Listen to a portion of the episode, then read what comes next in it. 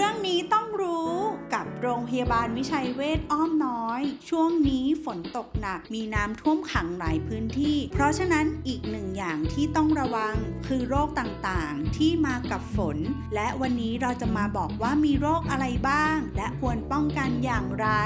โรคตาแดง อาการสำคัญที่สังเกตง่าย ๆ เราจะระคายเคืองตา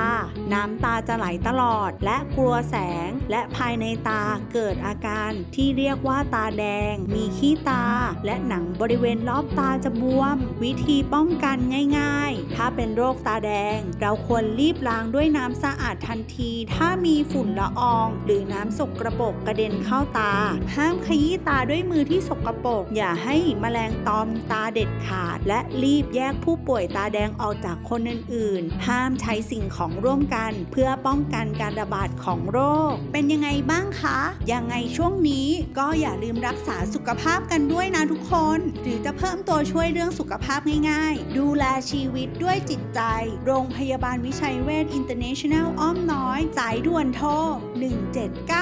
1792